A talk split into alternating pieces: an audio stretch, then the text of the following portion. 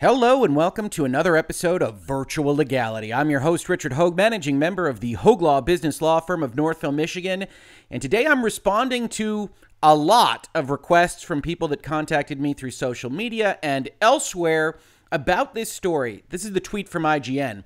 WB Interactive has finally secured the patent to Middle Earth Shadow of Mordor and Shadow of War's signature Nemesis system after multiple failed attempts. Now, if you aren't familiar with these games, these particular games play a little bit like an Assassin's Creed, but with orcs and other enemies that can remember that you fought them and can respond and can change their position in the orc hierarchy in a way that's very, very cool. And a lot of people, when those games came out, thought would be replicated in other avenues. As it turns out, WB had actually taken steps to get the system patented, and that's been going on for years and years and years and years, only now getting approved here in February of 2021. As IGN describes it, Warner Brothers Interactive Entertainment, publishers of Middle Earth, Shadow of Mordor, and the sequel, Shadow of War, have finally managed to secure a patent for the franchise's signature Nemesis system. While the language in the application is fairly obtuse, as most patent claims tend to be, obtuse probably doesn't cover how difficult it is to read patents. If you're not familiar with my line of work, I'm mergers and acquisitions, corporate, generalist attorney that helps businesses form and function, but patent lawyers are something even more special. These folks have to go and describe all of the mechanics, all the methods, all the things that we think of as inventions that we can know when we see, but have to be described to the minute details in paragraph after paragraph and page after page. It's a very specialized line of work. I respect him a lot, but certainly patents are very difficult to understand and to read. As IGN says here, and I think it's slightly wrong, we'll talk about that. The short version is that the patent covers a system featuring procedurally generated NPCs that exist in a hierarchy and interact with and will remember the actions of players, have their appearance behavior altered by players, and whose place in that hierarchy can change and affect the position of other NPCs in said hierarchy. And yes, that's the simplified version, probably a little bit too simplified. If you don't know, or if you haven't seen online, a lot of game developers have reacted very poorly to the news of this being patented. Warner Brothers receives criticism for patenting Shadow of Mordor's Nemesis system here in Video Games Chronicle, which brought up a bunch of tweets from the folks like Mike Bithell. This is really gross, especially for a franchise that built its brilliant Nemesis system on top of a whole heap of mechanics replicated from other games, as all games do, because that's how culture and creativity works. Be a better neighbor WB. Now, here's where I defend our intellectual property regime just a little bit, and I think we have to understand this before we dive into the details here. The notion of intellectual property protection, which I know a number of my viewers and listeners disagree with, seemingly at a foundational level, but the notion is that we in America and in other jurisdictions around the globe want to incentivize people to invent things, to write things, to create, right? And in order to incentivize them, we want them to have the ability to profit for the labor and time that goes into discovery, to creation. And so we have an intellectual property regime that says you get a certain period of time where you are the exclusive owner of this thing and can limit others from using this thing. And in, the face of inventions, patents, that's a shorter time period than what we talk about with respect to copyright. If you write something out of whole cloth, wouldn't have existed without you, then you get a longer time period of protection than an invention, which is in some important respects a discovery, something that somebody else could have come up with that isn't just solely creative out of your mind. But in order to understand that, we got to talk about the differences in, in copyright and trademark and patents, right? Trademarks, those are the names. That's Apple. That's the Apple logo that allows you to identify something as being sold by someone. Patents are inventions, these discoveries, these things that happen when you put your labor into finding something out. A patent is a limited duration property right, as described here, relating to an invention granted by the United States Patent and Trademark Office in exchange for the public disclosure of the invention, that everybody gets to find it out. And some years down the line, that invention is completely publicly available, and you made profits for inventing it, and the public was benefited by it being publicly disclosed, and that everybody can see it. What is a copyright? That's what we mostly talk about here in virtual legality. Copyright is the most prevalent in our neck of the woods because it covers everything from making a video game source code to writing a book. And so copyright protects, as they describe here, original works of authorship, which means video games like Shadow of Mordor and Shadow of War are already protected by copyright. Those assets that you can see in the video game, protected by copyright. The source code for the game, protected by copyright. What Warner Brothers has done here is they have sought additional protection for the concepts that are contained in this video game. Or as the actual Patent Act says, whoever invents or discovers any new and useful process, machine, manufacture, or composition of matter, or any new and useful improvement thereof, may obtain a patent, therefore, subject to the conditions and requirements of this title. And once a patent is issued, whoever without authority makes, uses, offers to sell, or sells any patented invention within the United States or imports into the United States any patented invention during the term of the patent, therefore, infringes the patent. Bad stuff happens. So, what Warner Brothers has gone out and successfully got from this process is the ability to block other people from doing what they have had patented. But it's probably not as simple as IGN suggests, or even as the other developers that you might see online suggest complaining about this process. And I think there's a lot to complain about with respect to this patent. We will certainly talk about that as part of this video. The patent is primarily what we consider a method patent. And I brought up the Wikipedia page because it had the most succinct summary, uh, and I think it's effective, but don't use Wikipedia in general for looking at legal questions. That's my recommendation. In the context of a method patent, a method is a series of steps for performing a function or accomplishing a result. While the terms method and process are largely interchangeable, you'd call it a method patent or a process patent, Method usually refers to a way to use a product to accomplish a given result, and process usually refers to a series of steps in a manufacturing process to actually build something.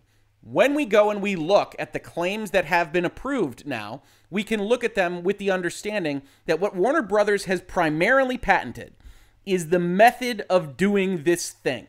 And they haven't patented the output. Much like we talk about on the copyright side of things, right? You can copyright how you describe something, the actual elements of what you are putting in to the game, but you can't copyright the idea. The idea isn't copyrightable. The notion of playing cards to simulate a wizard's duel, not copyrightable. The way you did it, maybe. The the notion of fighting dragons in a dungeon, that's not copyrightable. The exact expression of what you did, what you put in your video game, Dragon Quest 8 is subject to copyright. Here we've got a method, and that method, and we're going to read through this, only this first claim, because this is 36 claims, I believe, and you'll see how difficult it is to just kind of understand in the first instance. Claim number one we are trying to patent at Warner Brothers a method comprising, controlling by a processor, game events in a computer implemented game.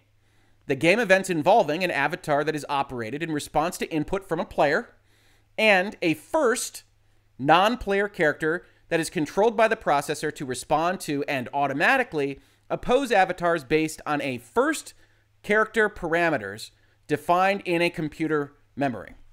Now, so that's the very first part. That's not the first claim. We haven't we haven't finished it yet, but that's the very first part. So they say we want to control game events in a video game, the game events involving something that the player is controlling and a first NPC that is controlled by the processor to respond to and automatically oppose avatars based on a set of parameters. This is where you get that kind of procedurally generated notion.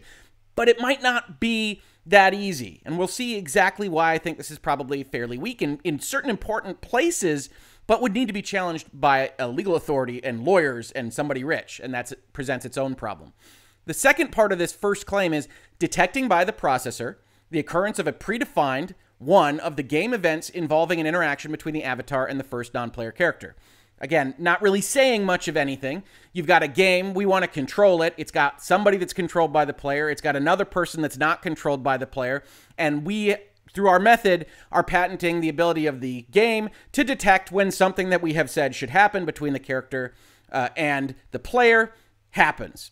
And then, upon that happening, changing by the processor Second character parameters defined in at least one of the computer memory or a second computer memory for control of a second non player character in the game based on the detecting, wherein the second non player character is controlled by the processor to respond to and automatically oppose avatars based on the second character parameters defined in the at least one of the computer memory or the second computer memory. A few extra words there, patents, what are you going to do?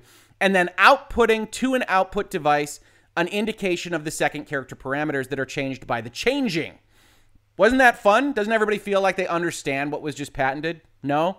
Yeah, that's the life of trying to read these kinds of patents. But suffice it to say, the important takeaway here, and this is their main claim. A lot of the rest of these claims are dependent on this claim, which doesn't make them invalid if we only invalidate the first claim, but we can get to that as well. That say, hey, the method of claim one further comprising things like triggering initiation of the changing based on occurrence of the predefined one of the game events selected from the group consisting of the avatar death or entry of the avatar into a new zone of play. Okay, so we can also change these kinds of things based solely on what the avatar does, whether they move to a different territory or they die. But before we get to all that, it's important to see what this is doing. So this says when we detect something that you did to a first character, we change something on a second character. And that is paramount to what they have received a patent on. If this didn't exist, this third paragraph didn't exist, they would have a significant problem. Because wouldn't we think of something like, okay, you've got an avatar and something happens between the avatar and the first character, and, and the first character has something happen to it? That's not patentable, right? That's Zelda uh, that's Link swinging his sword at a monster in Zelda. That's anything that's ever happened in a video game. So their big trick here is to say, well, when something happens between the avatar and the first non-player character, we change parameters on a second non-player character. And then we can say, okay, and that's going to be reflected in all these various ways. It can happen on the avatar's death. Uh, it can happen based on a series of events. It can have a hierarchy in a faction, all this stuff and that's how they've tried to make it seem novel. That's how they tried to get a patent on this. And then you see them swing back around in Claim 14. I just have to mention this to say the method of Claim 1, what we just talked about, further comprising changing by the processor the first character parameters based on detecting and outputting to at least one of the output devices or to a second output device an indication of the first character parameters that are changed by the changing of the first character parameters. Said another way, hey, that thing I just said about this paragraph making it novel, they also want to say, well, when the avatar fights the first guy, the first guy's stuff could change as well. And we just go all the way through claim one to get to claim 14 to exactly what you expect in basically every video game. But that's how this patent reads. There's a lot of these kinds of things about factions and hierarchies, and the IGN summary isn't bad. It just misses this very critical component here that is that WB got this patent because of this notion here that they are changing a second character's parameters at the same time that the first interaction is happening with the first character. And that is what they have defined as novel, as patentable in this context. Now, I think that there's a lot of weakness here that we're going to talk about. But before we do, we have to talk about a few of the procedural things that go in respect of issuing a patent, right? First, the law says a person shall be entitled to a patent. Great. You start out with, yeah, you you deserve a patent. Unless the claimed invention was patented, described in a printed publication, or in public use, on sale, or otherwise available to the public before the effective filing date of the claimed invention.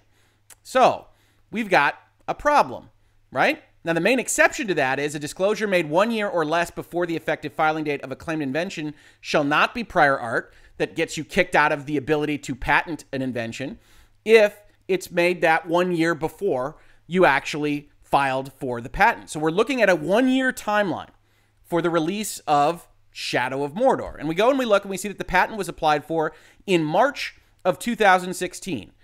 But Shadow of Mordor came out September 30th, 2014. You're doing the math at home. That gets you to September 30th, 2015.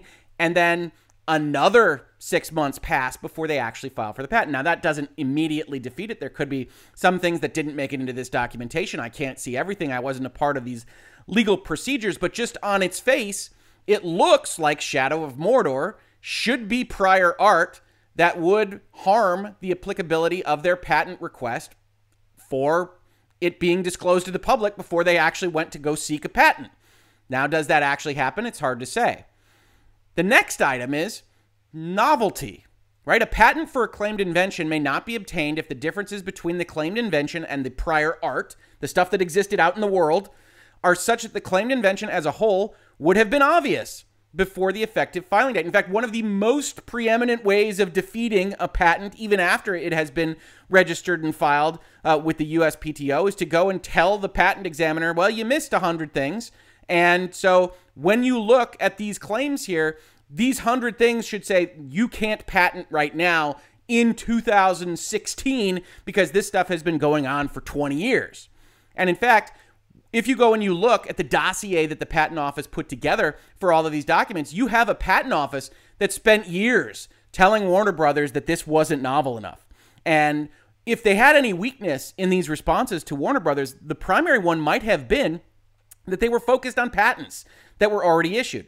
That's the primary way that you look at this if you're a patent examiner. You say, okay, we've got these patents issued. And then if you look at that patent issued, you say, well, it's an obvious thing that you would change it in this specific respect. And so we're not going to issue this new patent because it's not novel enough for these purposes. What you don't usually get dragged into these kinds of examinations is the actual on the ground technology, the history here. Patent officers in general aren't going to know 30 years of video games to reference, but some of them do.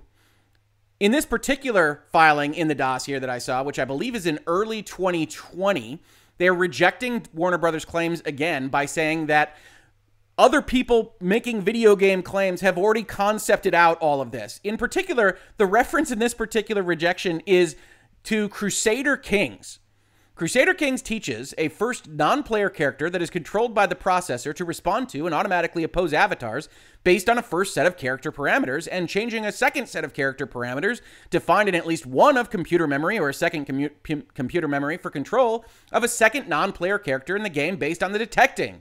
Wherein the second non player character is controlled by the processor to respond to and automatically oppose avatars based on a second set of character parameters. Ah, but in the parenthetical, they make it a little bit more English oriented. See the Crusader Kings game manual, where the player character has relationships with many different non player characters, such as a court, family members, vassals, and armies, such that the different non player characters react and respond to the player character's actions and laws made during gameplay. Note parameters are related to the character's associated statuses and traits, for instance. When the player character and or the pope dies, other non-player characters will fill these roles you got to believe that this patent examiner played Crusader Kings, right? And just wanted to throw this into one of the rejection letters. I love it. I love it, by the way. And this should be, in my opinion, the way a lot more of this is done if you have this knowledge to bring it, but it's not as easily uh, evidenced as just referencing another patent or another claim in that patent uh, when you're responding to a patent claimant like Warner Brothers here. Now, they say all this stuff about Crusader Kings, and they go on and on and on and talk about all this stuff. And then I think Warner Brothers is pretty disingenuous in kind of dismissing these claims. First, as we talked about, they point out that one of the things that people at the patent office had complained about with respect to this being obvious and non novel. They have a description of Shadow of Mordor, how it works. And Warner Brothers says in every example, the non player character is itself affected by the interaction with the avatar. No second set of character parameters of a second non player character in the game are changed based on the detecting. This fails, therefore, as an argument against what we're talking about, which is no, no, no. When something happens between the two of you, a third party gets affected. That that's our big trick. That's what's patentable. That's what's novel about this whole thing. But then when we talk about Crusader Kings, they're actually, in my opinion, really disingenuous. Reviewing the various Crusader Kings disclosures, it is unclear which characters are controlled by the player and which are non player characters, except in limited cases such as the Pope character, which the manual states cannot be controlled by the player. Even if the Pope's replacement is read on the second non player character, the first non player character on the Pope, and the detected game event involving the first non player character on the death of the Pope, Crusader Kings still fails to disclose that changing a second set of character parameters of a second non player character in the game based on the detecting wherein the second non player character is controlled by the processor to respond to and automatically oppose avatars based on a second set of character parameters. Crusader Kings fails to disclose that the Pope character replacement is controlled by the processor to respond to and automatically oppose avatars based on a second set of character parameters. Now, The Pope parenthetical was not the only thing that we just read about in the Crusader Kings description. This is one of the problems when we're talking about novel things like technology based video games with the patent office, which is very specific and rigid about how to answer these claims and what they need to say. The Crusader Kings thing was actually a little bit broader than I was expecting, just kind of reading through. And I will admittedly have skimmed through this giant dossier uh, for five years. But Crusader Kings isn't dependent on the Pope's replacement hating you. It's everything that goes into that kind of game, right? If you do something to a religious leader, the Pope hates you. That's an event that happened between you and the religious leader in Crusader Kings, and the Pope's parameters have changed to reflect a different opinion towards you. That's every strategy game that I can think of for a very long time. And it's really applicable to anything that you can think of where a third party changes upon an interaction between the first two, right? If you can just think in your head of an action RPG, because one of the things they respond to, Warner Brothers does in, in a lot of this literature, is well, Crusader Kings is a strategy game. That's not an avatar based game. Anyway, we're talking about something completely different. Our iteration is novel. But if you think of just an action RPG and imagine something where you fought two bosses once and if you fought those two bosses at the same time and one of those bosses died, did the other boss get stronger or faster or angrier? Or maybe in an RPG context, did the order of events matter in some respect? In a Mass Effect or a Dragon Age, if you did one quest before another quest and that second quest giver knew that you had accomplished the first, didn't their parameters change to reflect the fact that you had accomplished an initial goal?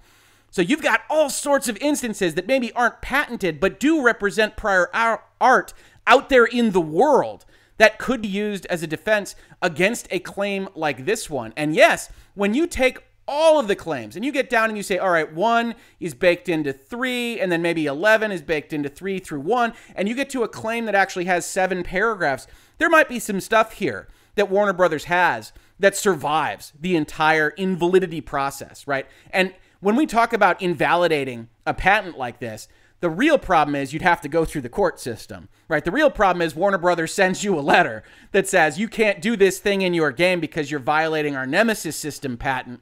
And even if you aren't, you are then faced with the question of do I change something fundamentally or do I go to court and fight Warner Brothers? Do I have the temerity to do that? And more importantly, do I have the cash resources to do that? So Warner Brothers eventually cowed the patent office into just saying, all right, fine. This went on for years and years and years and years and years. And then finally they said, okay, that's, that's fine. We'll, we'll, issue this patent. And this patent has been notified to be issued this month. At the end of the day, I do think you still have problems with the whole thing, right? As I said at the start of this, a lot of these are nested claims, right? A lot of these claims are dependent on the first claim. And it doesn't mean that if you get rid of the first claim, these all die. You still have to go and invalidate every individual claim, but it does mean that they're built on a house of cards a little bit. They also have some apparatus patents, which I'm not going to discuss in this video, that basically say, hey, the system for accomplishing the method is also patented. But it's also worth noting before I end this video, I don't want to take up all of your time here on this wonderful Saturday, that when we talk about a claim in a patent, you're only violating the patent. You're only infringing the patent if you do everything the claim says.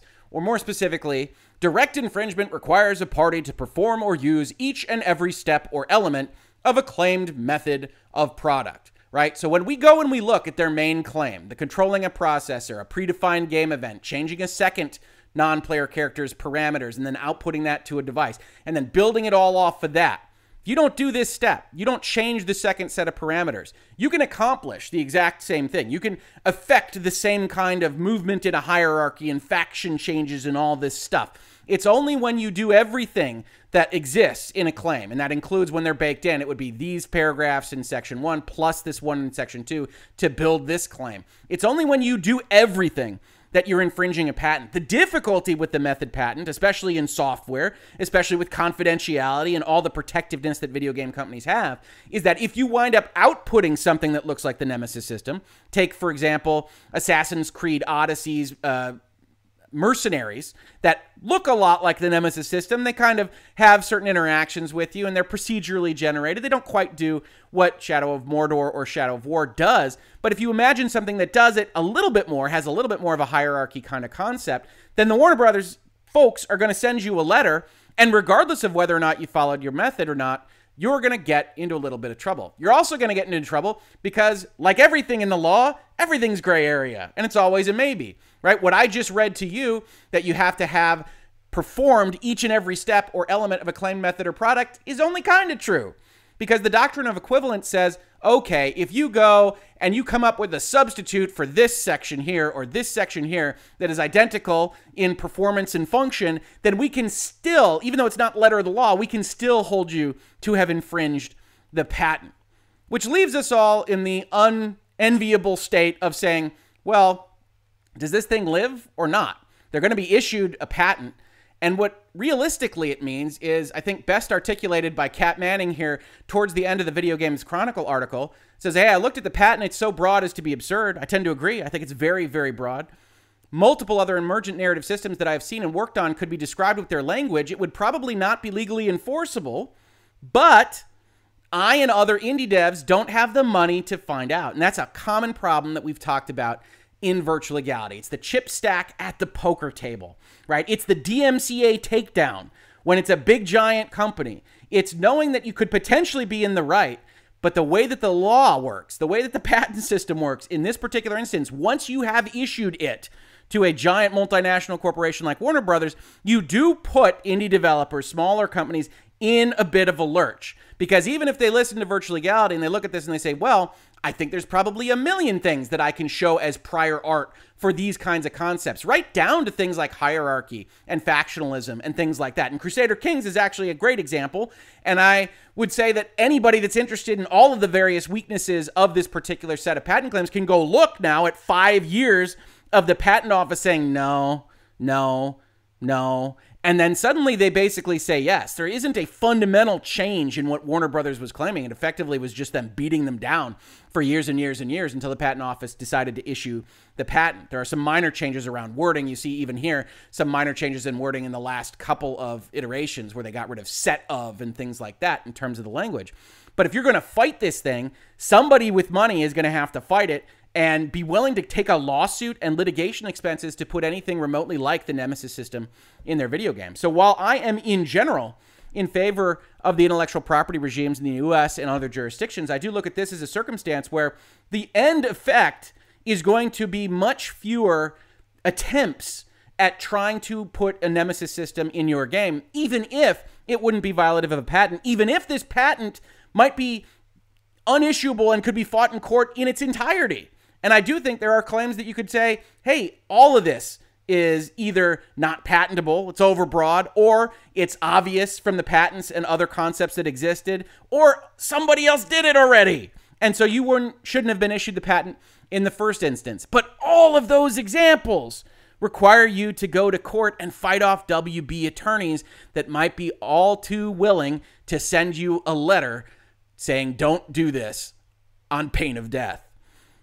This has been Virtual Legality for today. I'm very likely to talk about this in the new column that I am doing on a fairly regular basis. We'll see. I've done one, and I think this will be the second one over at Video Games Chronicle. So look out for that. That might hit this week or next. Uh, but otherwise, if you caught this and you enjoyed this conversation, I know patents are hard to talk about please consider supporting the channel. We love having folks here. We're at the usual places where you can support channels like ours. If you don't want to go that far, who can blame you? Just subscribe, tell your friends. We love every little bit of help, and we very much appreciate all the new voices we're getting here at the channel and certainly in my DMs. For everybody that told me about this story this morning that woke me up on Saturday saying, Hey, Rick, we need you to talk about patents. I very much appreciate it. I appreciate all of you. Please feel free to leave your comments to this video and tell me how right or how wrong I am. Either way is fine with me. If you caught this on YouTube, thank you so much for watching. And if you listen to it as a podcast, thank you so much for listening. And I will catch you on the very next episode of Virtual Legality. Virtual Legality is a YouTube video series with audio podcast versions presented as commentary and for education and entertainment purposes only. It does not constitute legal advice and does not create an attorney client relationship. If you have legal questions about the topics discussed, please consult your own legal counsel.